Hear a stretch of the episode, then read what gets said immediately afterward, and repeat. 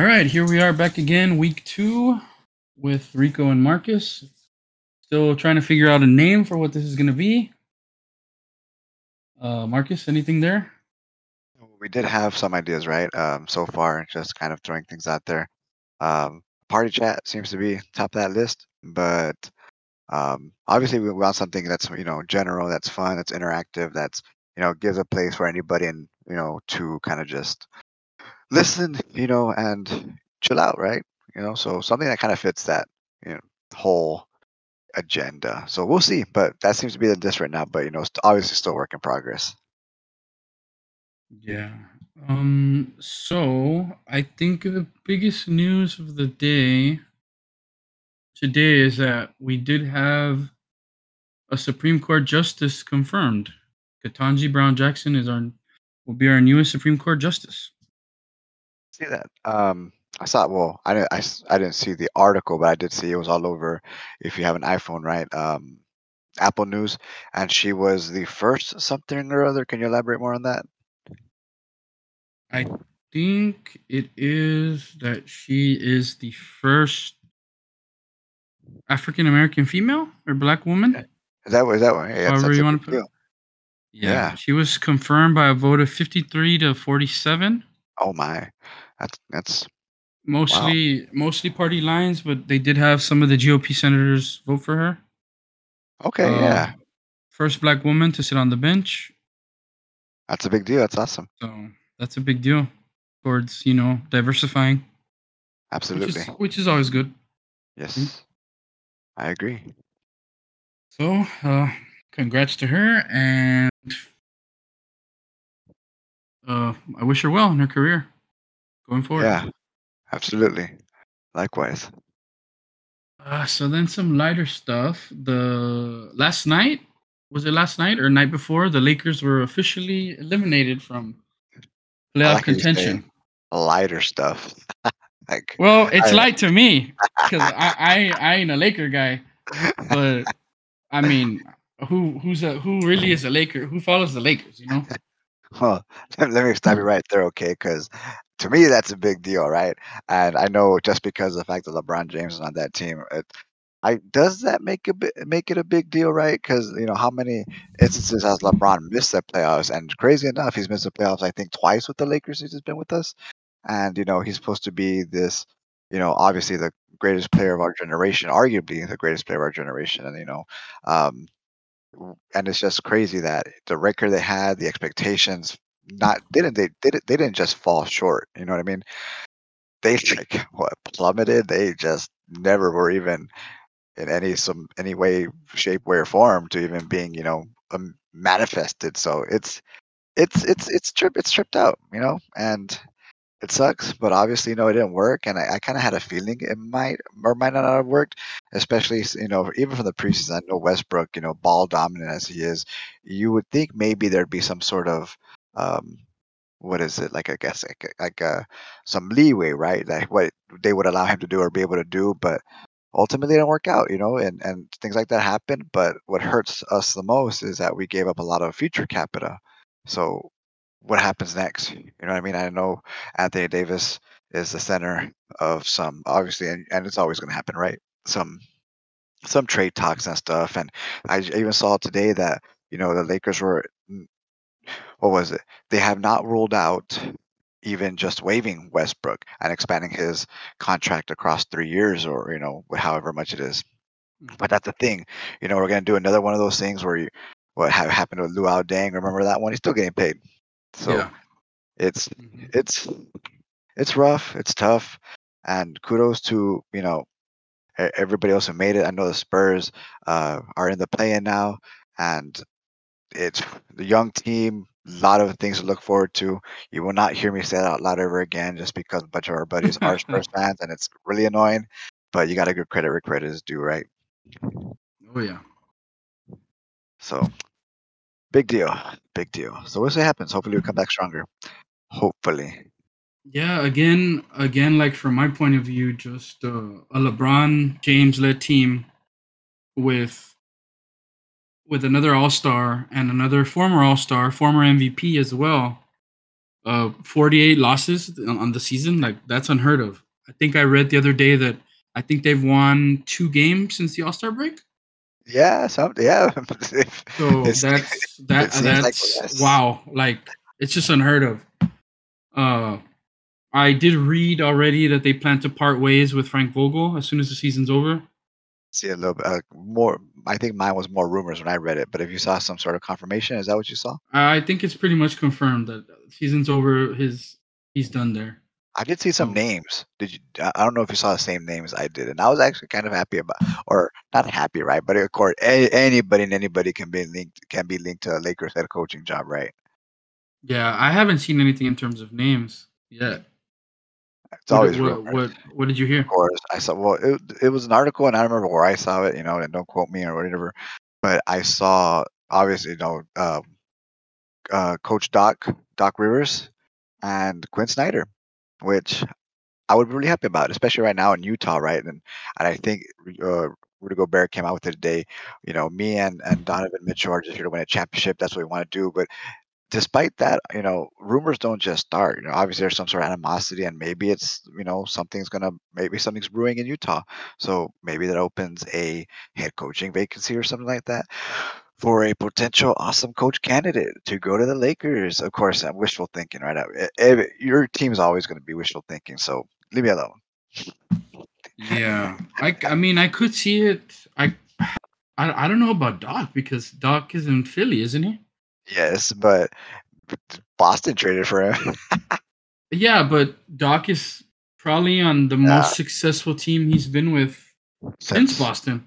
since the yeah the 08 Celtics. Uh, we don't and and yes, and Quin Snyder, I could see like if they're gonna try and make a change, but based on what I've heard the last couple of Well, last week or two, can the, the Lakers last- make exactly? Like what's what's the up what's the upside like? And I've heard multiple things, but what's what's best case scenario for the Lakers? for the Lakers. Like it, like in order to lure out, because yeah, you're right. Like you know, uh, for Quin Snyder to even want to come, right? You can either you know have a team in his vision or have the talent that that he's obviously or more talent that he obviously wants. But Lakers have you know neither of those. So how do you, and not just Quin Snyder, but how do you get any coach to want to come and you know? Because LeBron only has a year left in his contract before he's an unrestricted free agent.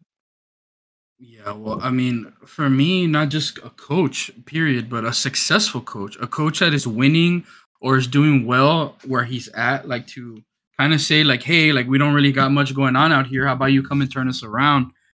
And for somebody like Doc, I think Doc could work with a with some some veterans, like what the Lakers already have. But in terms of like style and personnel, it just doesn't seem to work. Like that's one of the problems with the Lakers as they are. So they would have to make changes in personnel. Uh, LeBron is not the LeBron of a couple years ago anymore. of course So not. Yeah, he's yeah. he's not gonna he's not gonna carry during the season anymore. He's pretty much you just want him to be that workhorse in the playoffs. So, you know, you need that second guy that's going to be v- very dependable. And it seems like, to me, Anthony Davis just hasn't been that guy consistently. It's the word, right? That's So- consistency. So I think I think the big uh, the big thing is going to be for the organization to reflect and say, if this guy if this guy can't stay healthy and can't be our solid number two in a couple years whenever LeBron is gone because everybody kind of is un, un, has it understood that in a in I think what two or three years LeBron James is going to want to ride off and play a season or two with his kid Yes. once he enters the NBA. So if he's not if he can't be your number 2, can he be your number 1? I think it's time to start looking at that. yeah. So if they decide that that's not the case if they if they're if it's just him or if their staff just can't maintain his health and keep him on the floor or the coach can't give him a system in which he's going to thrive and is going to work with whatever teammates he has around him when LeBron isn't able to play or you know has to take a rest a rest game or two or you know isn't able to go 100% because of injuries or something like that you can't have that big backup guy also be injured. Which is what you saw this season right? And i think anthony davis even said a while back you know the what ifs and the what ifs and i've always i've never been a fan of the what ifs thing because hey, that's that sucks man that sucks you know? But at the end of the day uh what you it, it didn't mesh to begin with you know? And you what not you didn't have enough time to prove the naysayers like nah like you take take ownership take responsibility and move on. And anthony davis i just felt you know all the wrong things were said. And again injuries aren't a fault of nobody right? You know take care of your body hope for the best and you know do what you got to do. Yeah i think i just think uh, for their team in particular stylistically they they the team just does not have an identity. Most of the time the big wins are hero ball wins where LeBron just has a massive monster game or Anthony yes. or Anthony Davis has a monster game yes, sir. or Westbrook Westbrook had a, a, a pretty good game or or a combination of the two. It wasn't really that Laker squad that we saw back a, a couple years ago win a title where they were they were monsters. They were just mass a massive team that was going to control the paint and play defense. Did they have a crazy offense? Not really, but their their their style was just we're going to shut down the paint and we're going to have all these trees parked in the paint and you're not going to be able to do anything. Mm-hmm. Yeah. So yeah. just they don't have an identity. It's just all hero ball to me, which is why it didn't work. But I mean, I, I the big the big piece is going to be what happens with Anthony Davis.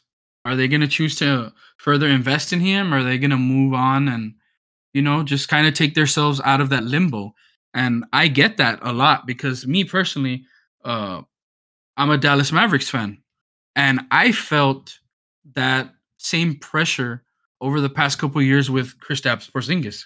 We got him, big name, you know, a lot of potential. Uh, the last couple years, we were kept looking back at that All Star Kristaps Porzingis from New York and what he was able to do around the rim, be a stretch five. Um, you know, and we kept trying to get him back there. And I'm sure that that's what the Lakers are trying to do with Anthony Davis in regards to his time in at the in New Orleans, trying to get him back to that guy that yeah. was just dominant and was able to do everything. Uh and it, it was a it was a tough road for the Mavs and Porzingis. And there was all these rumors about whether he liked it there, whether he was happy next to Luka Doncic or not. And eventually the Mavs just decided, you know what? We're kind of all over the place all the time with this, so we're just gonna move on. Yeah. Uh, we traded we traded him away to Washington for Spencer Dinwiddie, which at first I was kind of like, I'll admit, I was a little like, whoa, like, um, I thought for what Porzingis could be, versus versus what what Dinwiddie has been also, or or is currently is, especially coming off a big injury. I, I don't remember exactly what the injury was, but I know it was pretty serious. It was something with one of his legs. I think he just came off a big surgery, and uh, it uh, thus far it's proved me wrong. You know, being able to get out of that limbo and you know finally make a decision yeah. and just stick with it. And the Mavericks, I think, are up. Uh, we're either number three or four. Four. You're fifty and thirty. You're you've won fifty games and lost thirty, and I think that's a big. And you are we're in limbo. I remember the Mavericks. I think we're sitting at the six and seven, kind of flirting with the six and seven range. Even you know even flirting with that play in, and you know you're solid at four. Jazz 48 32 and, and then you're even up there with the Warriors. Warriors have one less loss. One less loss, but the wins the win total stays at 50. Yeah, so I mean, they're just gonna have to kind of assess what they think with uh with Anthony Davis. I I really think that's a big key. The rest of the guys, uh, on that squad, you know, are gonna be movable, uh, keepable, whatever they want in terms of money and in terms of what they bring to the team. Uh, the big key is going to be Anthony Davis again, and then what what they end up doing with Westbrook gonna be big, and I think that will influence a lot of what, what the Lakers do going forward. Obviously, right? Um, Do you waive him? Do you try and trade him? Obviously, you know if you can get something, some sort of compensation, um, in terms of assets, picks, even guys whose contracts can be a little bit easier to maneuver around rather than just waive him. But you know that is on the table. And I, I Rob, Rob Pelinka has done some good things. He's and he's not scared to risk you know, a move or, you know, he's not scared to admit he's wrong. He's not scared to know when something's not working, and, and he's done all kinds of things. So, uh, it's kind of it is kind of exciting, right? Especially for Le, for LeBron to have a year off, uh, or a, you know, a summer off, a playoff um, time to kind of wind down and focus on other things and kind of get your mojo and groove back in rhythm and stuff like that. So, you know, it's even though we lost, it's always some sort of silver lining, right? Because we're excited to see what the future holds for our teams. Yeah, for sure. And And and, and all our teams have been there where we go oh yeah, down we in the dumps and then we come back around and have some success and Yeah, we call them the dark ages, remember? Every time, and if and if you weren't there when Chris Kaman was laying down on the bench, right? Well, there was we it was the dark ages, man, where we were playing with, where I think Jordan Hill and um, Ryan Kelly. No, man, I can, you know, it was it was tough, man. What a Lakers squad used to look like, you know, before all that. Uh, but I, I do want to talk about a little, just a little bit here, uh, since we're on the topic, right? I want to talk about these other teams that have made an impression and made it. I know the, the standings right now. Suns 63 at 17. They set a franchise record. What? Uh, two games ago, a game ago, two games ago, and they set a franchise record for wins, which is a huge deal, right? And I know a lot of people last year, you know, people thought it was like a fluke and you know making it all the way the, the way they did and they didn't think they, they were going to be able to replicate that success and to replicate that success even more so at least in the regular season. Obviously playoffs is always a different story but to still show that you know that consistency that that groove you know that that mojo that they got. It was really fun to watch. And then the biggest surprise, well, I'd say biggest surprise, right? I know a friend of ours is always saying, well, Ja Morant, you know, most improved player, but like, yeah, and he's getting better. And the things that the Grizzlies have done from last year to this year, they sit at number two at 55 and 24. And I think that's a huge deal, right? For especially for a team that is super young to already have that kind of success.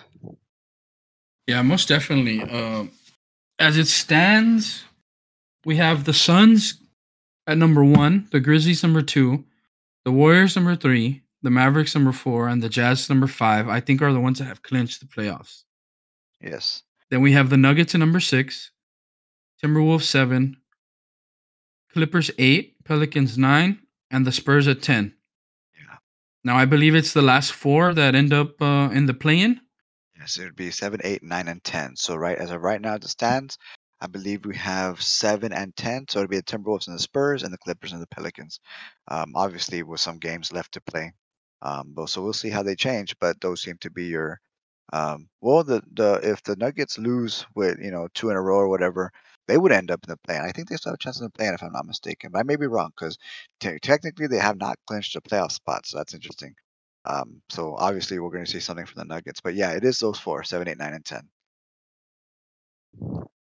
on the Yeah, Western for- Conference. Yeah, from those squads, I think uh, I'm pretty confident the Nuggets will will clinch. They're they're two games ahead. I think with another victory, I think they clinch it. Tonight, yes, sir. So more more than likely, we'll have the Wolves. I think it'll be the Wolves, Spurs, Pelicans, Clippers. Yeah, yeah. I think I think it's pretty much going to stand where it is, and those are exciting games. You know, a young a young Spurs a Spurs team, and then you have the Timberwolves, and obviously you know, uh, Karl-Anthony Towns always got that flag, but he's the the Anthony Edwards man, baller dude. The guy's been playing playing amazing, and and he's still super young, right? Second second second year in the league, second year. Mm-hmm. Second year. Uh, Yeah, and he's been he's been he's been man fearless, fearless, and his post game post game post game interviews super likable. He's he's just about it. You know what I mean? He's no BS, no nothing like that. He you know calls it the way it is, and and even though it doesn't seem like he's not, you know, what uh, I guess he's not talking smack, but he is having fun with the with the entire, you know, just hey, I want to be the best, and I'm gonna go and I'm gonna play the best, and you know that's what I do. This is what I'm gonna do, and that's just the way it's gonna be. Like hey, kudos, man, to Anthony Edwards. Yeah, for sure. He's he's really exciting to watch. I know there was questions about him when he came into the league because he had made some funny comments, but I think now looking back, we can see uh, that it was just all in good fun and he was just yeah, making jokes and stuff. Uh Timberwolves also have D'Angelo Russell. which I ha- oddly I haven't really heard too much about this year. He's oh well, I mean, from what I've seen, uh, inconsistent, more consistent at least than the inconsistency. Dealt with some injuries early on in the season, uh, but for the most part, the thing with D'Angelo Russell, he's he's like he's I wouldn't want to say microwave because that's an understatement. But the thing with that guy is if he's if he gets hot, it's over. And you know, and it takes it takes him two. He just got to see the ball go in twice before he's going to start making everything from anywhere. So yeah, but he he's been a little inconsistent more so. Yeah, and then uh, who else did they end up picking up this year? Well, I think this is the first year they've had Patrick Beverley out there too. I know he's a real polarizing player, but I've always been a fan personally. Yeah. Oh no, we always look right, and it's those championship teams always seem to have some sort of that you know dog spirit type of player usually on their squad who's going to do that type of work. And Patrick Beverley, you know, he the intangibles are very very important. The things nobody talks about, and he does them. And I know people say, "Oh, he, he sucks. He doesn't do anything. Doesn't do anything," but getting in the players' minds, you know, you know, playing that mental game, talking to the rev, screaming, just, you know, amping up your team. There is such a thing as, you know, having a mental presence. And he has that, you know, uh, leaps and bounds. I, I know the epitome right now, or the best player with that type of, you know, dog style Draymond Green, right? Leader, leader on leader on the on the court, knows exactly what he's talking about, high IQ, even though it doesn't look like he's doing anything. And I'll, I'll be the first one to say I was never a fan of that guy, but you cannot take away from the things that he does. And again, those intangibles that players like that do. Just look, you know, you can just look. What you you had a Patrick Beverley, Uh, well, obviously those type of players. I think Tony Allen back in the day, Ron Artest, yeah. aka Metta World Peace, who did those type of things. Um, there was even a year I think Trevor Ariza was that guy when the Lakers had won a, a title way back. So it, they're very important, very important. Yeah, for sure. Current day, just to name a few, I would you mentioned Draymond Green. We mentioned Pat, Patrick Beverley. I would say Jimmy Jimmy Butler would probably be in that category. Yeah. Um, Marcus Smart was another player Marcus, that oh, that's like that. Forget Marcus Smart. I'm and, not, obviously not the Celtics fan, but Marcus Smart, man. And those those kind of players, like like I said, are always very very polarizing because if you have one of them, you love them, but if you're against them, oh man, they just get under your skin. yeah, absolutely. Um, so so wrapping up wrapping up our stuff that we're mentioning with the Western Conference, uh, can, do you who do you, who do you see beating the Suns? The Suns obviously have to be the favorite. Yeah, yeah, and honestly, like who do I? And, and that's because and I, you know, some of my favorite players, right? I, uh, Nikola Jokic and the things he's been able to do. And let's be honest, by himself, not by himself, right? But obviously, he's just so team oriented that he makes the people around him that much better. Uh, I, I uh, Luka Doncic is not one of my favorite players, and you know the Mavs are kind of also in that some sort of you know limbo there, that who can really take them down. The Warriors and Steph Curry, you know, um, as far as I'm concerned, if I had to pick right this instant, strange enough, I don't think the Grizzlies would pull out. If anybody had a chance, and unfortunately in the Nuggets, I don't think uh, Nikola Jokic could do it. You know, with with where he's at, either with uh, maybe maybe maybe the Warriors with a Steph with a Steph Curry, or maybe the Mavericks getting hot. And that's my honest opinion. Um, aside from that, I, I don't see really anybody else taking out the Mavericks. I think, you know, and the Western Conference has always been, uh, you know, more of a tough conference overall. And this is one of the few years where the Eastern Conference just looks, you know, crazy, crazy good. So, um, as far as I'm concerned, maybe those two guys, and I'm talking maybe, and I'm calling them dark horses because I don't I don't see a clear, you know, team that may or that may beat the Suns. What about yourself? Yeah, I I kind of am just gonna mirror what what you said. Uh, I think the Warriors' experience, and if they're able to stay healthy and get a little bit back to some of the stuff they were doing early this season, and kind of just kind just uh, transition a little bit more with having Clay Black Clay back and have Steph Curry back and just go back to that team ball and uh, just slip their stars into there so that they can pick and choose their spots. I mean, it's hard to bet against those guys' championship experience. Definitely, definitely. Uh, you did mention the Mavericks, which I, I mean, that's my show. That's my squad. I think. Uh, I'm not saying that just because. I, I think. Yeah, and I think offensively they have they have it in them to keep up with the with the Suns offensively. And defensively, we've been playing a, a hell of a lot better than we have in the last couple years. Our big weakness is our our inside game and how we would contain DeAndre Ayton. I think. Yeah, definitely. Uh, I personally, I think, I think the best bet is the Warriors, and I actually feel like the sleeper team would be the Jazz. Really? Ah, I'm not. I'm not sold on the Jazz, man. I, I, I, I'm not the, I'm not their biggest fan either, but I just feel like, I feel like, why. I feel like they're able to do so much, but they don't have. I, I feel like they have not played to their potential. For for whatever reason, I don't know if it's. I'm a big fan of the uh, of Quin Snyder, so I'm, I'm not going to say the coaching, but I'm not going to say he's a bad coach. But whether the way that he coaches doesn't mesh with the players, or whether it's problems in the locker room, or That's strange. I don't know. yeah, I- I- I they had a problem still that last time. I still feel like he like they have another two or three steps to take. Wow, two or three steps, man. That's wow. Okay. I I I see them being like a Suns like like a Suns team. You know, you have you have Booker, you Yeah, have you they have Booker, uh, and they have Mitchell, they have Ayton, they have Gobert, Yeah, yeah. they have they have Chris Paul. These guys have Mike Conley. and that's is that where you're, that's where the big difference is? You think? Well, Well, no, no. Well, right? I'm just saying that that they're like a mirror. Of course, you know, one team is one team is is on top of the league, and the other one, you know, is in the middle of the pack. But I think they, I think they have that potential, just as a surprise, a, a more of a dark horse, Okay. because uh, those are the two teams I would say: the Warriors, dark horse, the Jazz, the Mavericks if they get hot. Exactly. Yeah, yeah. More. That's more along my thinking. I agree. I agree. I just well, you know, that jazz one caught me by surprise. I, I it might just it might just be because I'm hating on them for whatever reason, but I just I'm not. You know, I would put the the Nuggets more so, but again, if the Nuggets were a little healthy and maybe Joke, maybe Joker hasn't you know totally taken 100% of what this team's capable of. Um, but who knows, man? And the, and the playoffs are always exciting. I know we usually uh, get together, watch them together, and just have a good time. You know, uh, just just watching them play because the playoffs can be intense, right? Yeah, I think if if we had a, a healthy Jamal Murray, it would be a different conversation for me. But I agree. I- I, think uh, him missing Jamal Murray because you know one guy can only take him so far. I Uh, mean, Dirk for, for for for for amazing for amazing as he is, you know, like yeah, he, uh, the the big the big guy in Denver can only do so much. I It think yeah, uh, it is I think though.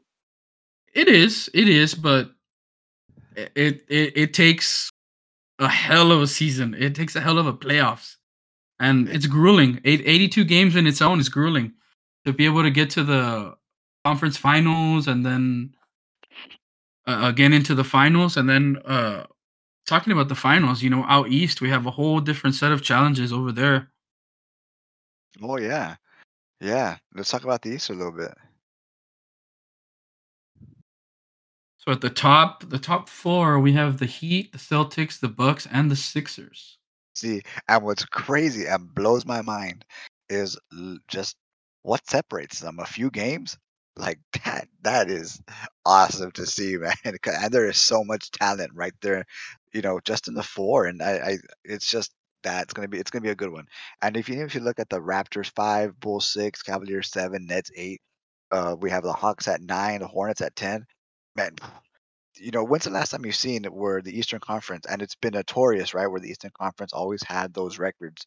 They had losing records, but yet they were still, you know, seven, six seed. Remember that? mm-hmm And now look at them. And even the tenth, the tenth seed has a winning record, and that shows a lot of how much talent's there in the East. You know, as as far as the East Eastern Conference is concerned, and I've always, I've always thought personally the Western Conference was always a stronger conference, but in this case, you know, they might the Suns might be the best team in the league, right, by by record. But when it comes to just talent and you know the uh, the type of you know teams they got, oh man, the Eastern Conference is going to be super awesome to watch. yeah definitely and i mean what's crazy is a lot of people i i still see a lot of people saying that they think the nets are going to be the ones to take it all and they're in eighth place Yeah, and that's because they're in the play-in, and I feel bad, and not not feel bad, right? Um, but who, who right now they'd be playing the Hawks, and if they're all healthy, uh, the Hawks don't stand a chance. And the Hawks, I think you had mentioned a while back that they were the ones who kind of not. A, well, I think you said the word disappointment. Correct me if I'm wrong. That they kind of disappointed you this season, or what's it? The Hawks that we were talking about? No, no, that's about right. I just, uh, you know, we're all uh, our group of buddies are all big basketball fans, so every year we kind of have like, oh, who we who we think's going to improve, who's up and coming, who's kind of fallen off, and uh, honestly, from last year's Hawks team, I oh, did oh, yeah. I I expected them to just grow and grow and grow, and I thought they were two years away from being yeah, at the top of the East. John and, Collins was was and this, the guy you know you kept talking about. I remember. And this year, just they just fell off. Uh, you know, I mean, they're still they're still there. They're still very much capable of being in the playoffs. But I just didn't expect them to drop off so much this year. Uh, yeah. whether I, I I didn't watch too many of their games this year, but I'm not sure if it's just chalked up to personnel issues or you know they're just kind of too many mouths to feed because that team just has so much talent. Yeah, yeah, and I know you again. You had mentioned John Collins. We had Trae Young. Um, I think Huerter actually got hot low this recently in the past few games. Um, but yeah, no, the but the Hawks at ninth. I mean, it sounds it sounds bad, but I can see that. That's more or less even where I've had them just in general. You know, I think even last year, um, that's one of those teams that I believe maybe have might have overachieved as far as you know what was up and stuff. But again, you know, they can always prove me wrong. Uh, the Hornets at 10th, that's going to be fun to watch just because, you know, a super young team again, and LaMelo Ball is just fun to watch. You know what I mean? Mm-hmm. Um, The Nets, the Nets, that that's ah, how do you even count them out? You know, they have KD on that team, and KD has been injured, but you know, take away those injuries, and you have a solid team. And Kyrie being able to play, um, you know, it's the Nets are just are like I wouldn't even call them a dark horse. They're just they're just going to be that competitive. Uh, the Cavaliers, you know, the the that team, man, where to even begin with that team? Yeah, young squad, just a bunch of hungry, hungry young guys just looking to make their place. And I know they've impressed a lot of people this year. Yeah, the the ones I was re- not well after the trade, right? Was real high on was um the Bulls and the Bulls in the beginning of the season. I remember they were like what one or two or something like that, and they lost Lonzo Ball and and Lonzo Ball. You know what makes him really really good is obviously he's a true point guard, pass first point guard. You know, floor general. You know, going to make the right pass, always going to make the good pass. Once in a while, I'll make the great pass, but he's not going to make mistakes. You know what I mean? And whether we're missing Lonzo Ball from that equation because falling, you know, to six. And again, the only thing that separates the Bulls from first is seven games, and you know, and from six to five is five games, and you know, and and that during during the season it wouldn't be a lot. Obviously, towards the end, you know, it's a different story, but you know. The Bulls and I've, I'm still super high on them. DeMar DeRozan, talk about a resurgence, man. That guy was dropping 50 points in some of these games, and he's averaging 30. And and you know Zach LaVine just being that one-two punch that you want to see. It's just it's just good to watch. I, I'm still I'm still I'm still good all the way up all the way up to a six seed. I'm still good, you know, as far as who may or may not win from those six. So that's going to be exciting. And then of course we have, you know, the Raptors and um, surprisingly, you know, you know, for a team that Nick Nurse, man, what he's done with not obviously not the Kawhi level talent, right? But what he's done with a group of a group of guys like that, you know, who have their niche and obviously bought into his system, right? From from the time where he's won, Fred VanVleet, um, just playing obviously like an all star, right? Because he was all star this year, and it's 46 and 33, man. It's nothing to slouch at. And then you can go ahead and talk about those big four right there. You know what I'm saying? Heat, Celtics, Bucks, and Sixers. What do you what do you think about all those? Because one one or two games, three, like you've got the that that last game of the Heat is the difference makers. What do you think about that? Um, ultimately, you know, it just comes down to who's going to win in the playoffs, right? Uh, and Who's going to show I, up? I, I, I have my favorites, You know, I'm Yeah, a big I'm a I'm a big fan of Joel Embiid and the Sixers. Um, you know, you can't you can never bet against the the Bucks either with uh Giannis. I know I know they've had they've had their problems this year with health and stuff like that, but man, they're gonna they're really gonna have a big tough challenge coming uh coming in their own conference yeah, uh, with those other three teams at the top with them. Celtics, you know, I'm I'm a fan of their young guys, but we gotta we gotta see them do it in the playoffs. The Heat, they've been there before. They've been to the finals, and I think that hurt them a lot, losing to the Lakers. And you know, I think uh, with their pickup of Kyle Lowry, I think uh, that's gonna be. I I could see the Heat probably going to the Eastern Conference Finals. I would say. Yeah, yeah, yeah, definitely. You know, number one, 52 and 20. It's not too not not bad at all.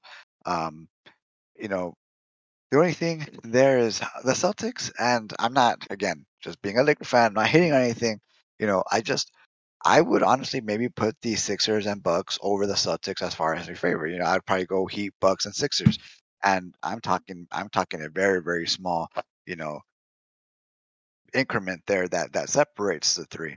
You know, I, I don't think Celtics, you know, in a seven game series, and again, obviously I might be proven wrong or proving right, can't compete with any of those four teams if they were to play right to uh, uh, uh, in a in a seven game series. You know, Giannis, man, force to be reckoned with. Embiid, especially picking up James Harden. You know, uh, so we're gonna see how that goes. Uh, the Heat, uh, J- Jimmy Butler. Ah, man, you you talk about a a group of guys who you know are always hungry and pushing themselves, and so if you're talking about right these polarizing players, you know, the Heat just makes makes them whether they make them or whether they transform these guys who have no business and then all of a sudden they become these forces to be reckoned with just because they're on that team where they're they have that that fire that tenacity to want to you know win and and just play hard every day. You know what i'm saying? Yeah, I think uh I think uh, along your points, I think the Heat have been there. You know, they haven't won it all, but they've been there. They've been to the to the finals. The it's like kind Bucks have won it all. the, bu- Ky- uh, KD and Kyrie have proved some stuff to us too. Uh, you know, the jury's kind of still out on the Bulls, the Sixers, and the Celtics. I think they're the ones that are coming into the playoffs with a lot of with a lot of noise behind them, a lot of hype, and they're the ones that got something to prove.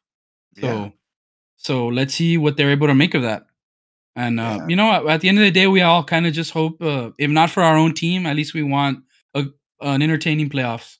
entertaining playoffs. Hey, if your if your favorite team's out, your favorite players are out, you just want to see a seven game series coming down to the to the buzzer. You know, and that's and that's all you can really want as a basketball fan at the end of the day, you know, just to enjoy some good quality basketball.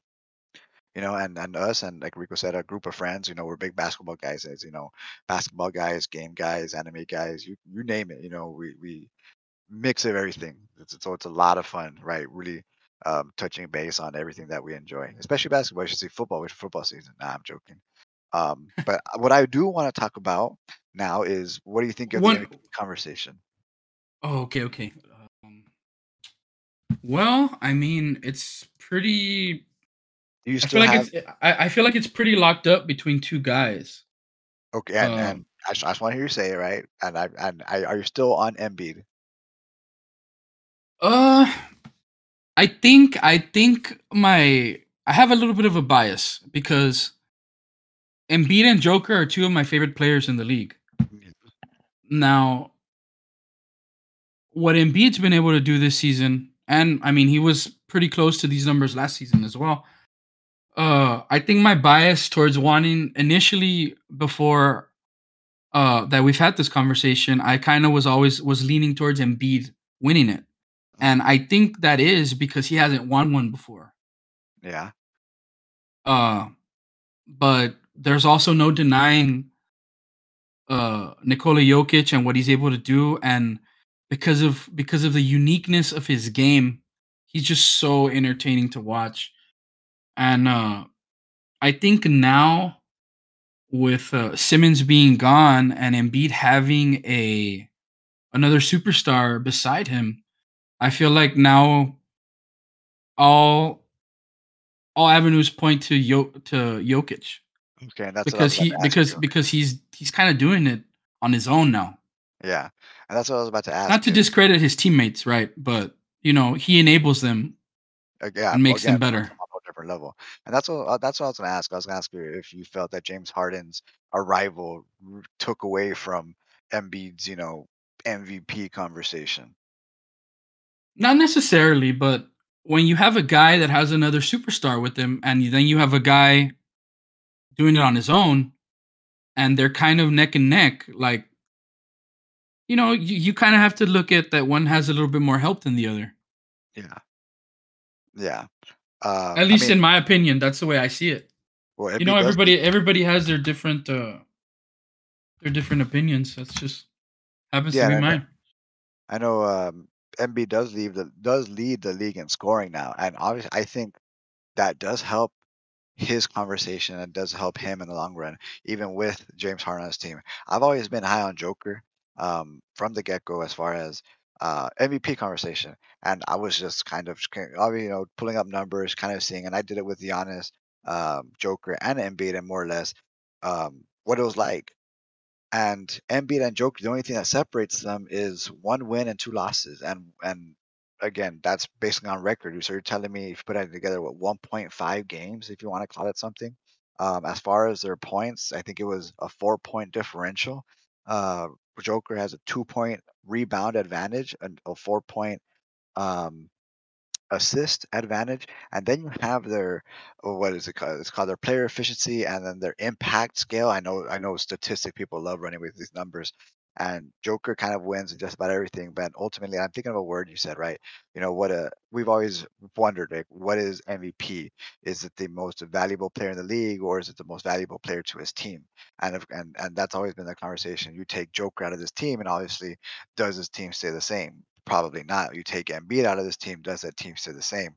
No, it does not, right? So now we're having this conversation where there's, you know, multiple guys who have a super good shot. And I do actually believe that just because M, uh, now that Embiid is, uh, well, you know, hopefully ends up winning the scoring title, I think that does, you know, make it even closer. And I'm talking maybe it's, it's going to be like 50, 50.9% or 50.1%, just, you know, as as a basis. It's going to be really close, and you know these voters are going to have a hard time um, kind of coming up with one. And I'm sure Giannis also, you know, will get some of those votes because the thing that's the things that Giannis does, and and and and and ultimately you're talking what a combination.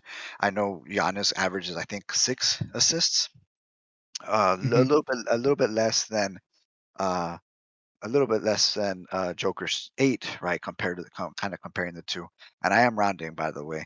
And then you have the rebounds again, Joker by two, but Giannis is putting thirty, you know, eleven and six, which sounds amazing as compared to Joker seven, 14 and eight. You know what I mean? Uh, so it, it's it's gonna be it's gonna be awesome to see. And unfortunately, we don't get the MVP till the end of the season, right? Or after the when do we get the MVP? I know I know it's always kind of it'll be in, it'll be in the summer. I I have never been a fan since they switched to that a couple years ago.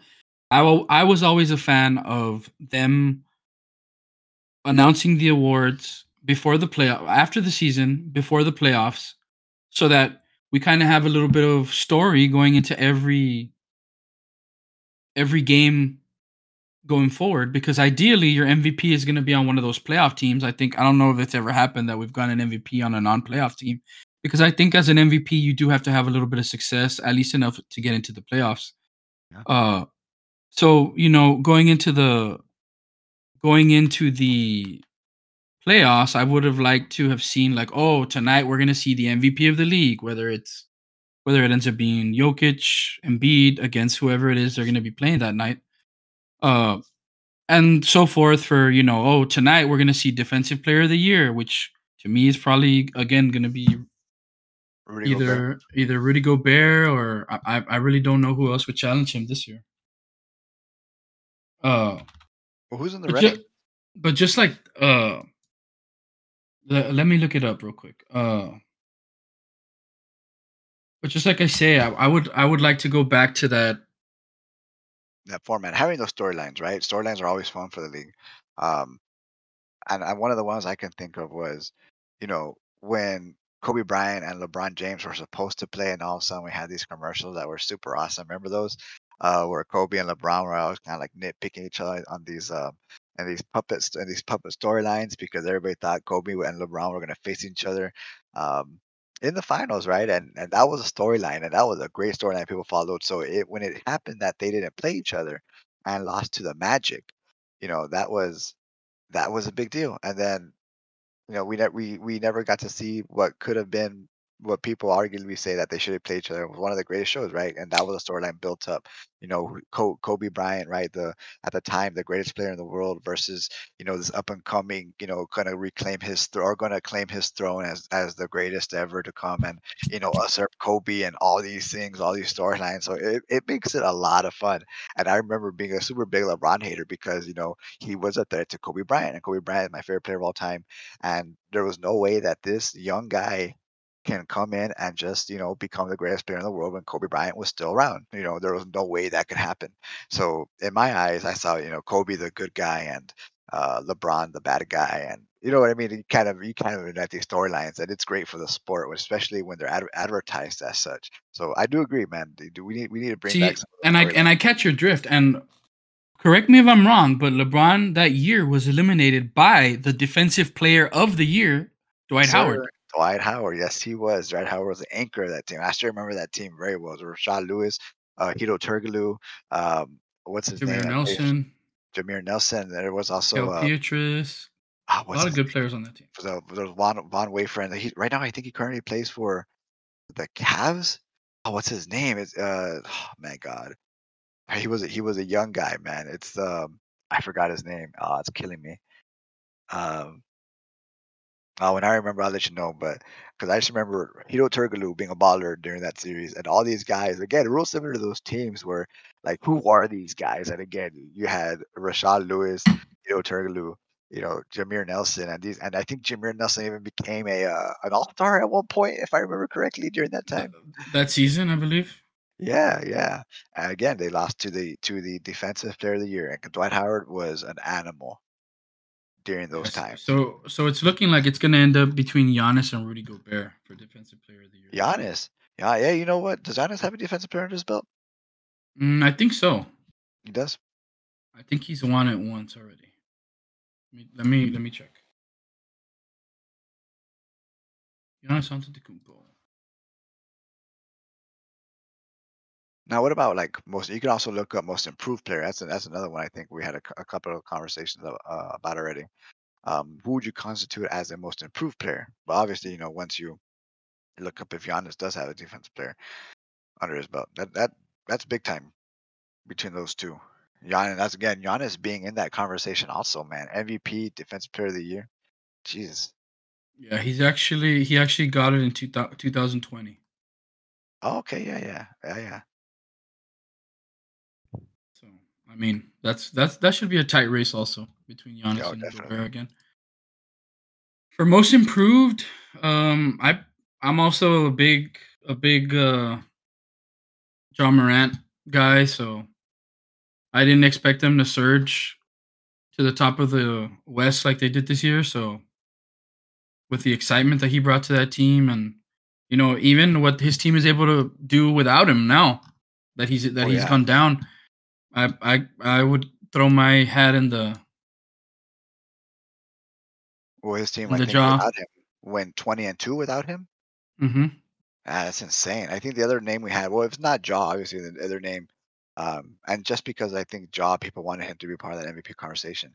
Darius Garland, man, Cleveland, that that's another one. But I, I, I think it's between those two. I think those are the two names. Of, and this was a few weeks ago that I saw were at the top of that most improved player list.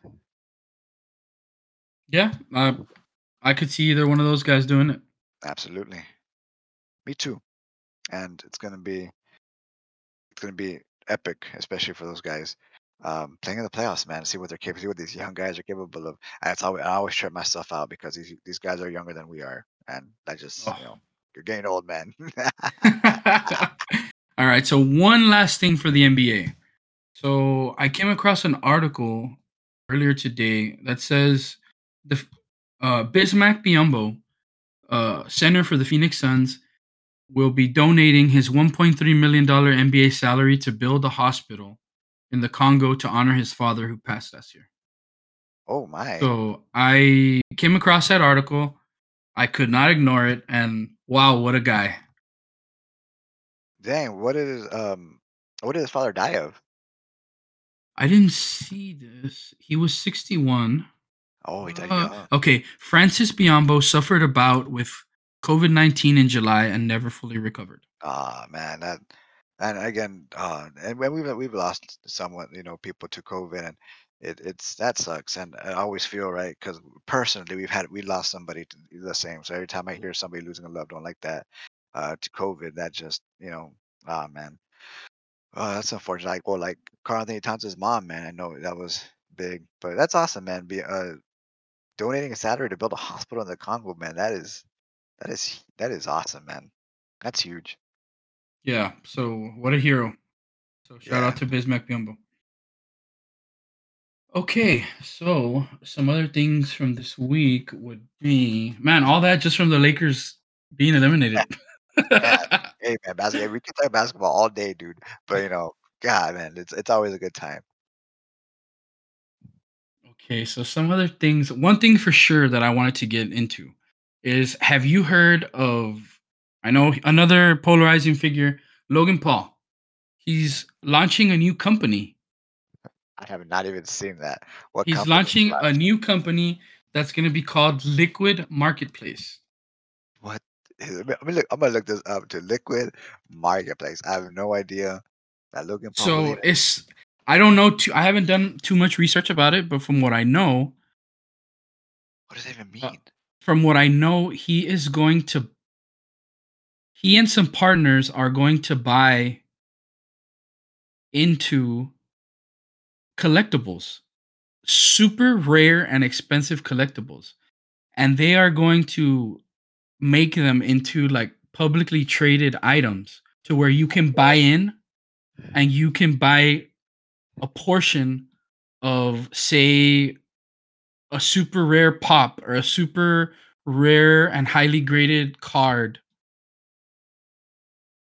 that is what? Okay, so he's basically turning physical objects into collectibles I mean, I guess you're, you're basically buying stock in in yeah, you're i- basically buying. in a collectible and you can you can buy in and sell whenever you want but i was i thought that was interesting i was like i'm not sure if this is a terrible idea or a great one because in Excuse me, those are my dogs. Sorry, I- I don't know if you heard them. I don't know much about the collectible marketplace, but from what I've seen over the last two years, year and a half, is that prices can spike, go down. You know, Well- stuff go, goes into demand at different times. Uh, I know that's more your forte, so I've been a collector, and I started collecting when I was basically when I was I opened up my for my eBay eBay account when I was 16 years old. I used my mom's information. I made a PayPal account using my mom's information, and I did everything when I was 16. I started collecting when I was 16, 17. Right, I started off with video games, collecting the video games in their boxes, collector's editions. Um, it didn't really, really, really take off until I got to college and I had my first job at 19. It started off with uh, my Zelda collectibles. I I own every Zelda game in box complete in box and any any game I kept, I made sure it was a collector's edition, um, in box. You know what I mean? And, wrapped around in plastic. The thing with collectibles is that two things drive. Well, um, I'm, that I've seen, right? Two things drive collectibles prices. It's demand for the collectible, and obviously, basically, you know how um, how what is it? I guess not po- well popular, right? Popularity, obviously. Uh, I don't want to say how old it is, but how hard it how hard it is to actually get that exclusivity. right? Yeah, exclusivity, right?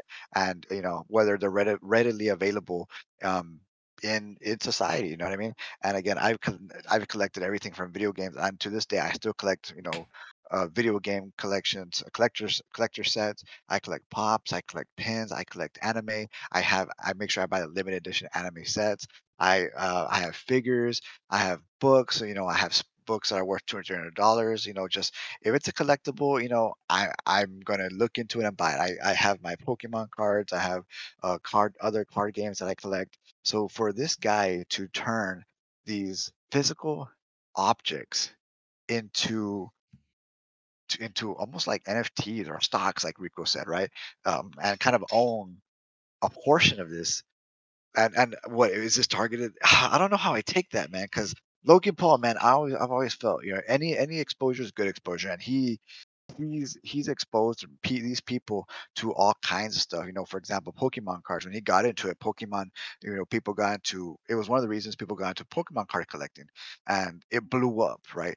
Logan Paul just started buying these cards, started showing them off, and people wanted to buy these cards, and and Pokemon blew as a result, blew up as a result. One of the many factors, obviously, but for this guy just to take like, hey, you can own a piece of this Charizard. Is this meant for poor people? Like, and, and that's the gripe I have with it. What? Because I'm never gonna get a first edition Charizard because it's so expensive. You know what I mean? That oh, I mean, oh, I can own a piece of it. So that, that's just as good. That's that sucks. You know, as a collector, I want to own the physical thing.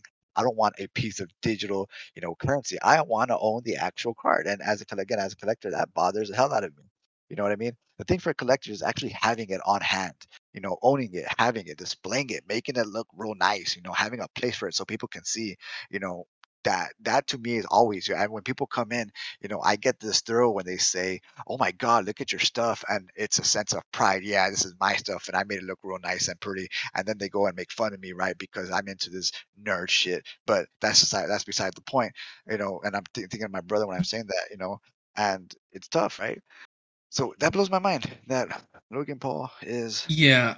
Uh, from my my perspective is a little bit different. I think I'm I I collect a couple things, but I'm not. I wouldn't say I'm a collector. Uh, I think it's more of a. I I see it more as like a. I would say like a move, like like crypto, and kind of making it into like a coin. But rather than investing in some kind of like currency that you know is not physical that you can never see, you know that this first edition Charizard is worth this much. So Yeah, you're gonna have you again like it's it's it's also just like this uh it goes along with the with the concept of anything like Ethereum or whatever. Like it's uh cryptocurrency has, you know, kind of made up values that are all controlled by supply and demand. Just like just like anything else that's that's uh that's out there in the marketplace. But here I think the difference is that you have a physical thing stored away. And from what I see here, what they're gonna start off with are a PSA 8 Pikachu Illustrator, which okay. I don't know about that card, but uh, it has to be something really rare. That's the uh that I would consider that what the most expensive card because it, it Pokemon Illustrator is only it's only in Japanese, exclusive in Japanese. As a matter of fact, came out way back when, if I'm not mistaken, in a magazine. And only it, I think the only card more expensive than that one is actually just the one that was uh made as I think it was a president of Pokemon or the president of something. I forgot what it was called. And that's the only card more expensive than that Pokemon Illustrator card. Um, but no, that's a big deal. It's So they're the, so they're starting with that one, and then they're starting with a box of a box that has an unopened first edition limited printing Pokemon box.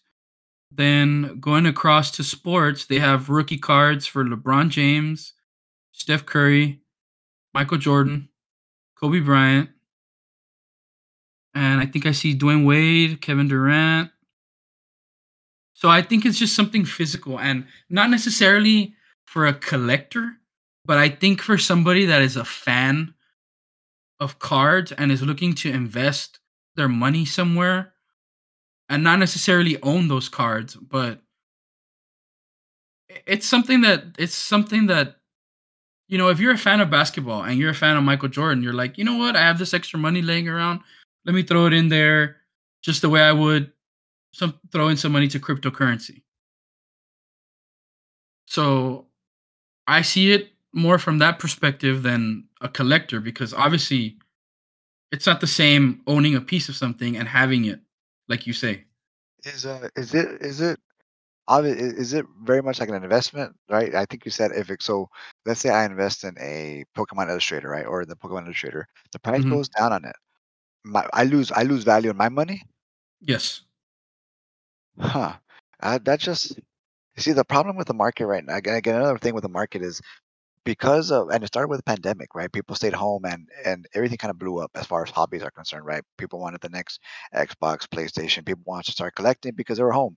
And that's another reason why the, the car market boomed or you know just these hobbies booms. Hobbies in general just boomed because of those things.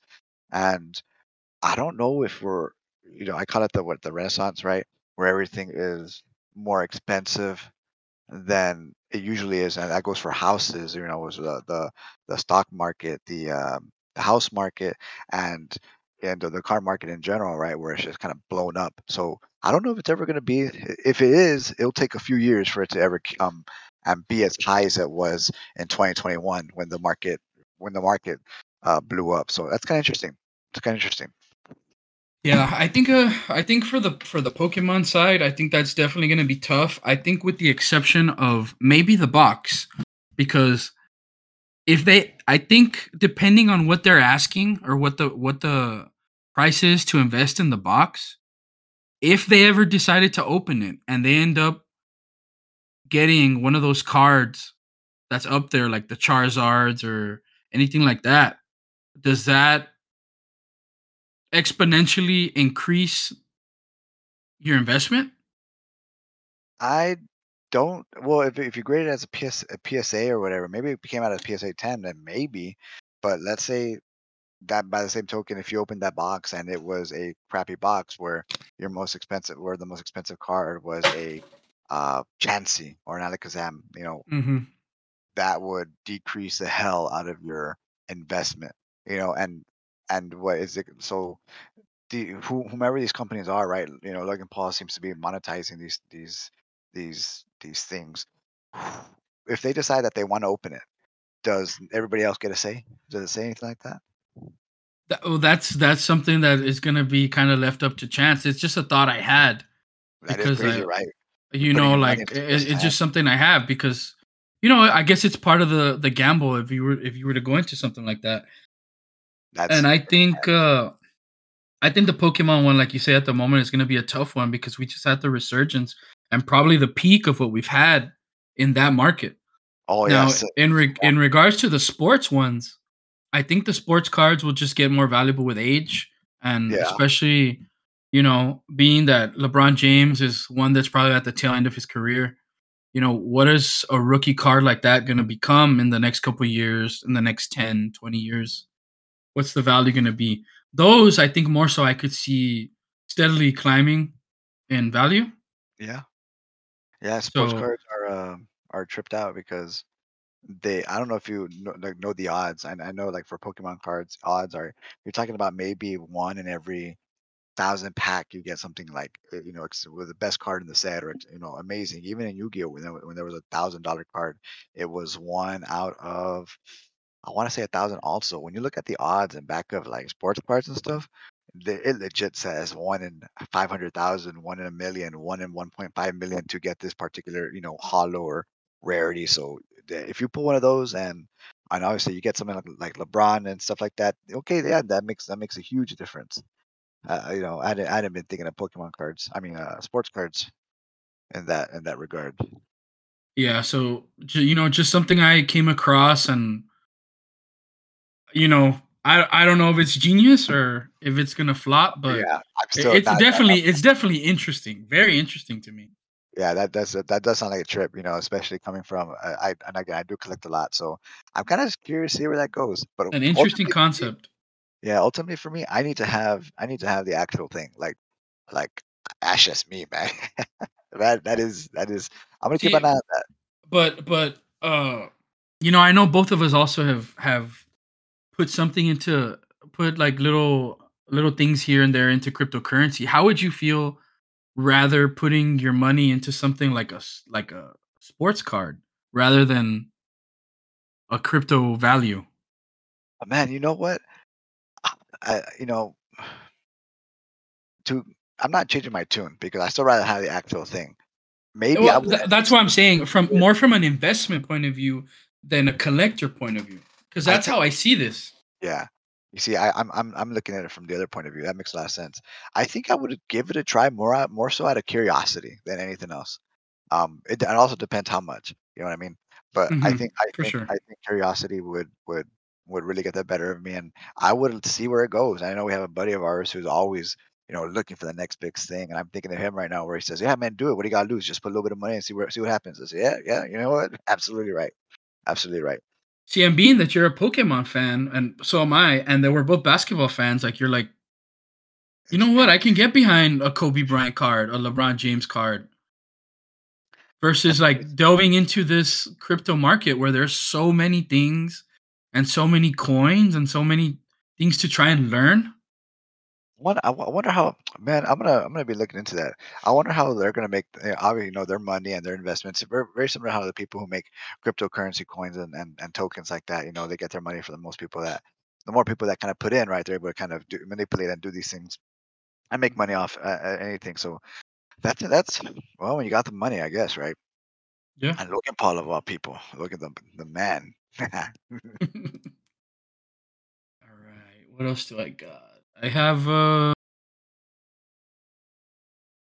Xbox, Microsoft and Xbox looks to set looks set to hold its E3 style showcase in June.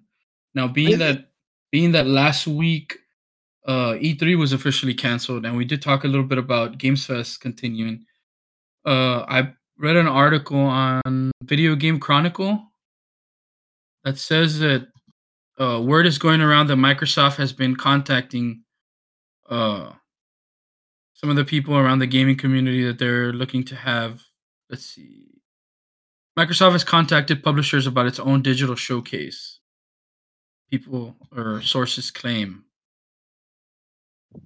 they're thinking around June. So Yeah, that's typically when when Nintendo does theirs, and uh, you and you know Sony always wants to be the I don't know the cool guy, I guess. Well, I think had one in July or late June, or always something totally different. But they've had their state of play. Oh man, that's that's good to know that that um Xbox, and I figured they were going to, right? But I'm glad it was said. I'm glad it was Again, confirmed. well, well, this is still just rumor. Oh, I don't think it's rumors. until Oh. we until we hear it from them. But if they're contacting people, we know at, at least it's in the works. Now, whether or not they get enough publishers to feel comfortable uh, to do it, or unless they feel like they have enough stuff to present on their own, would be another would. thing. And I, I think they would have a I. I, I'm I'm pretty confident too. So, uh, so we'll, I guess we'll just have to hold out until we get confirmation from either their Twitter or we get something from them. We'll know for sure. Yeah. Uh, with gaming, the only other thing I had was they did unveil a new Unreal Engine this week. Unreal Five. Oh man. Did you see any of the? I saw pictures. I didn't get to see the clips, but judging by some of those, and I think it was a game. What was the game called that they were showing off with it? Uh, I forgot what it was. It was a it was- a, a city location, an urban an urban setting. Uh, the street lights, the buildings. the- I think there was a sunset, kind of looking over what looked like New York City. Man, dude, God, it looked it looked ridiculous. And there was one picture in particular that just blew my mind, and it was the one with the street with the with the lights, the street light. Oh, dude, that was realistic to say the least. It's come a long way. Yeah, the little the few clips I saw, just wow, they they blew me away as to what they look. You know, coming up as gamers, what what we were used to seeing as kids, and then when we see now, it's it's surreal. Oh yeah, man, we came from the the eight bit era, you know, Super Nintendo or Nintendo, Super Nintendo. Like, you know, we've come a long way, man. And and for and, and I've always shut myself out, right, playing these type of games like Elden Ring, as far as what we used to play. The other day, remember we were talking about, oh, you ever played Uniracer, which was legit on Super Nintendo. It was a little unicycle, and you run a course, and all you do is do backflips. And then Rico was talking about Lion King and Aladdin, and you know, like remember those games compared to what we're playing now. And then when they released Unreal Engine Five, it's this gorgeous looking cinematic, you know, thing. It's crazy, crazy, crazy. Yeah, I think stuff we already have confirmed for Unreal Engine Five. I think I heard The Witcher, the new Witcher game, yeah. and a Tomb Raider game. Tomb Raider is that what it was? Maybe. I think I I think I saw that we're going to be getting a new Tomb Raider on the new engine, which I thought the the last two Tomb Raiders or the last Tomb Raider specifically already looked amazing. So I can't imagine what we're in for. Nice. Yeah. Yeah, it's it's, it's going to be something, and not always. We're always looking forward to the next, the next evolution of gaming, whatever it may be. All right. Last uh, last few things I have is Attack on Titan and our two movies that came out this past week. Which of those which of those do you want to touch on? always touch on anime, trust me. Always. always. Now, I, and I know it's kind of a running joke that we uh, we kind of had, right? It's you know Attack on Titan and um the that final season part three, and we're kind of laughing like this is. And I had, I had a friend of mine from school who says, "Yeah, at this point, it's getting old. Like, just give me the story. You know, stop milking it. Like, if if that was the case, don't promote it as you know the final season when you're going to give me three parts. You could have been it could have been you know uh season four, season five, part one, and part two. You know, season five could have been the the the the the final season. But the thing is, I it's just too popular. Um, it's very it's very popular for I think marketing to even matter, and people are going to watch it regardless because it is Harold. It, it is a cultural thing, right? At this point, I've I've always said not a cultural thing. I'm sorry, a, a pop culture thing, um, where it's Attack on Titan is becoming more like you know must must like must see TV, you know, and and yes, it's an anime it's an anime medium, but ultimately even people who had never seen anime before are actually getting into it because of this particular show. And here at the end, the way they kind of tease that thing where oh part three, I was kind of turned off by it. And I think I even read a report or something that it was going to be four episode four one hour episodes. You know, so, and it's not the first time. You know, they they did. I think with season three. I think they released. I think nine episodes or eleven episodes at one point. Um, but Attack on Titan, man. Uh, having read the manga, and again, I'm no spoilers for me. I'm very curious as to how it's going to um, evolve and end. And I'm curious if they're going to kind of change things or if it's going to uh, be better. And I'm watching. I'm I'm watching it, and for better or for worse. I'm watching it. I'm, going with it. I'm, as a matter of fact, I'm rereading the last 15 chapters of the manga to see if my opinion has changed at all on how I felt about it initially. So, uh, you know, I'm I'm almost done. I, we we did have testing this week, so I was kind of killing time by reading. Um, so I'm really curious to see how I feel and then how it's going to portray in the in the anime because I've always felt like there was a there's a part in the manga and it's towards the end that things just went you know a completely different a complete crazy direction different direction and I want to figure out exactly where and when and kind of you know give my two cents on that. Um but yeah the that ending on Attack on Titan um part 3 I just, I just, oh, I laugh about it because it's, it's funny, right? Like, oh, the final season, oh, the final season part two, oh, the final season part three, and I'm like, what? Like, man, dude, and I saw a meme, right? It was a Spider-Man meme. It's a, it's with a, it's the one with Tobey Maguire, uh, Tom Holland, and uh, and Andrew Garfield, and they're all pointing at each other, and it says Attack on Titan fi- final season on all of them, but it has part one, two, and three pointing at each other. I don't know. I thought it was just funny that sounds hilarious. Yeah, dude. Uh, I'm I'm a little bit in the same boat. I'm not as as big as an anime person as you, but uh I did read the Attack on Titan is one of the few that I did go and read the manga. I did finish it. Uh I did feel certain ways about it. And uh for whatever reason, watching the anime, it came across to me a little bit better. And I was excited to see where it was gonna where it was gonna go with the ending. And then that I saw that you know the final season the final season just like you say they marketed the final season the final season. And they tell us well actually it's going to be in two parts. And i was like oh at that point i was like okay you know like you know harry potter uh yeah yeah. uh, other other movies you know other series big uh things like you what, what did you say uh cultural things that you phenomenon. Yeah, pop culture phenomenon, Pop, man. the pop culture phenomenons, you know, we've seen it before, but then when they hit us with this and it's another season, you know, I thought I know your theory for a while was that we were going to get a movie announcement. Straight up. I I, I And told you. and that made sense because you know like we see a lot of anime people going into the movie marketplace now and they're coming away with big successful hits uh movie wise and you know they make their money so i figured oh yeah that's that's a safe bet and then when they hit us with well it's the final season part three it's like what like has anyone done this in the face. before It's almost like a slap in the face, dude. Like, and 2023, mind you. So you're telling me that these people who are heavily invested and oh, what happens all the time in HBO and we wait seasons, and I don't know what, but they're marketing this as a as the final season, but yeah mar well if if that's the case then why didn't they just make another season right Why which is why h- not? how you how you feel too right Yeah, dude, like to call it season four, man. Call it season four, and people won't have these. You know, they're gonna watch it anyways, right? It has expectations. And again, I think I'm a little bit more upset, at, and and it's just me, probably, you know, and and a few other people, right? But because I think at at this point, uh, the people who are watching it, oh, they're hyped about it. Oh, I can't wait, I can't wait, and that's what the hype is for. But you know, wanting to know how it ends, and I I'm, I'm a big you know proponent I, I love stories and i'm always very curious as to how an ending is nailed. Endings in just in any medium any shape way form or capacity are some of the hardest things to nail and you've seen it uh for those of you who've seen game of thrones right?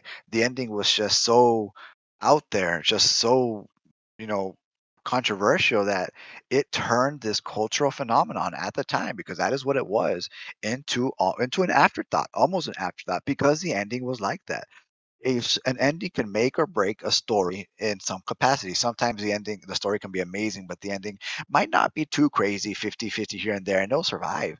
But when it is generally like overall just, you know, not, you know, like to its liking, you know, people are gonna, you know, talk and and in this case, wanting to see an ending like Attack on Titan to see how it ends, especially when it's marked like that, uh, to me it does get frustrating, which is why a lot of times I I personally need to know how a story ends. I want to know how a story ends. I gotta know the writing. I gotta see where it where it heads off, and I will catch myself reading or looking up or just trying to figure out how to get into how to get to the end of this particular story. So now that they're at Attack on Titan not giving you the ending of the story right now, to me, it's frustrating, man.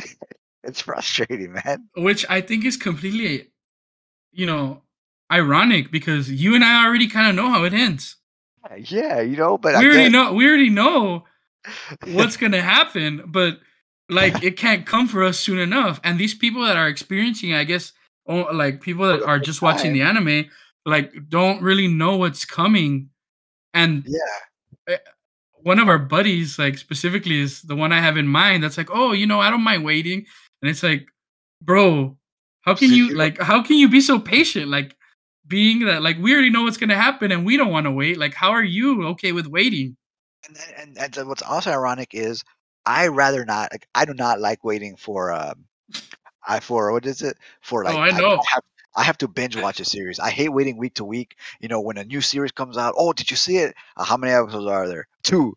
Let me wait a couple of weeks so I can at least get to at least can see half of it. I do it with Peacemaker. I do it with all the new anime that come out. I just cannot sit. And so he says, "Oh, I can wait. I can wait," and all these things. And now over here, I still can't wait. You know what I mean? Like I cannot wait for this ending where he's like, "Oh, I can't wait. Oh, but I can wait. Oh, you know, just watch it week to week. Yeah, it builds up that hype." I was like, for me, I got I dude, it's almost like it's almost an addiction, man. You kind of want to quell that, you know, that sensation, man, and it, it's tough. It's you know, but that ending, that ending, and I, I think that's what's really doing it for us is that we just want to see one how society reacts because I cannot wait to see how everybody like I cannot wait for that storm to brew and see what people think about it. And two, personally speaking, if they're going to do anything, make it better. Again, make it for better for worse. Do anything to the ending and add or you know take away. So two two crazy concepts that I'm just really really anxious to see, and I want to see how it's you know and you know society's just reaction to everything. So it's going to be epic. It's going to be super cool, and you know just got to make sure we're on that boat. You know, along with everybody, and you best believe, you know, yes, we read it, we know how it ends, but we'll be watching that, you know, to the end just to kind of get with the you know get with the hype Yeah, for sure. I, f- I feel I'm in the same boat. I want to see everything animated and see, you know, the visual effects, how everything's going to look. yeah, And I also want to see, I'm very curious to see the reaction of how people are going to feel about how this is going to end. I think, uh, to go back to a word we used earlier, I think it's going to be very polarizing. yeah. Oh no, for sure. And hopefully, and I, again, I think because it's such a new medium for a lot of people who are just getting into anime, it's gonna leave a very, very lasting, a very, very good lasting impression. Because in, in all honesty, great story, super well told. The the twists and turns, the characters, the development, and you know, there's some characters that I feel you know indifferent about. But overall, as a story, it's just it's just good quality stuff, and you know you can't. And I've always been I've always liked Wit Studios and their animation, and and Mappa's done a you know a good job filling in um, for what they had done. But we just got to get to this ending.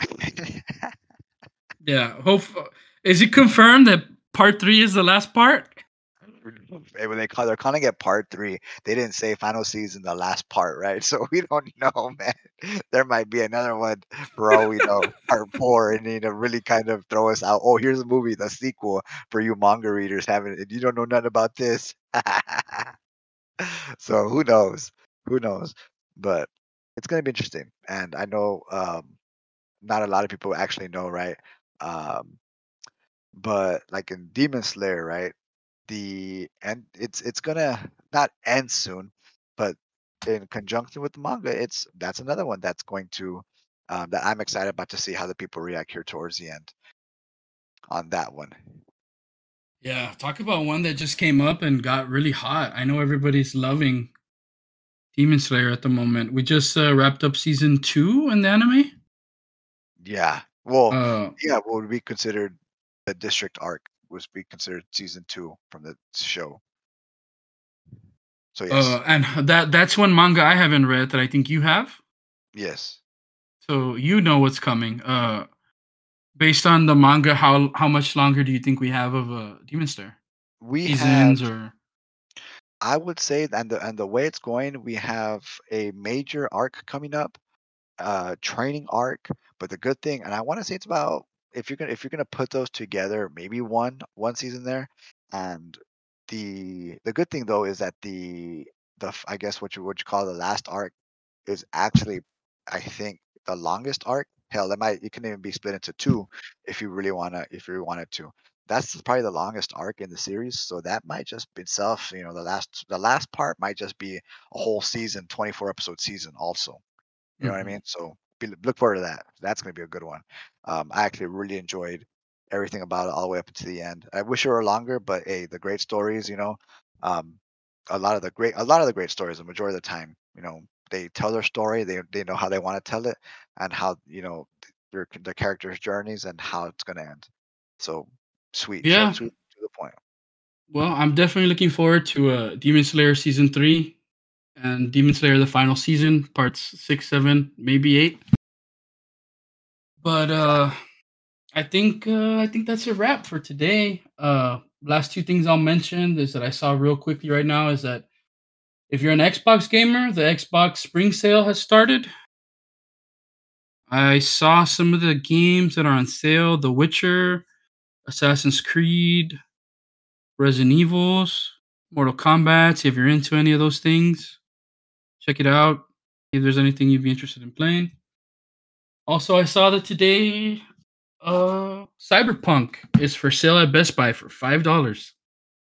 So if there was ever any, any interest in that game or something something to try for five bucks, why not? It, it, it did get a lot of improvements, right? Yes.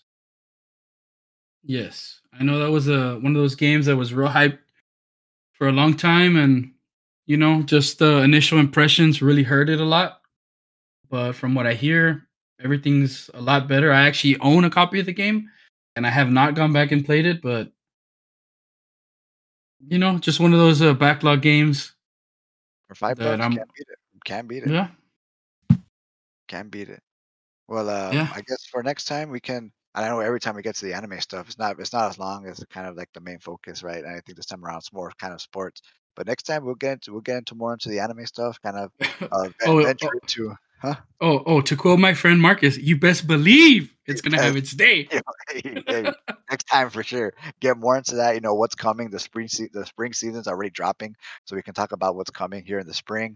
Um, some and we can also talk some of the old ones because I I, I do like talking about older anime because especially with a lot of these new anime watchers and, and some of these people who don't really know what came out in the 80s 90s there's a lot of quality stuff there too.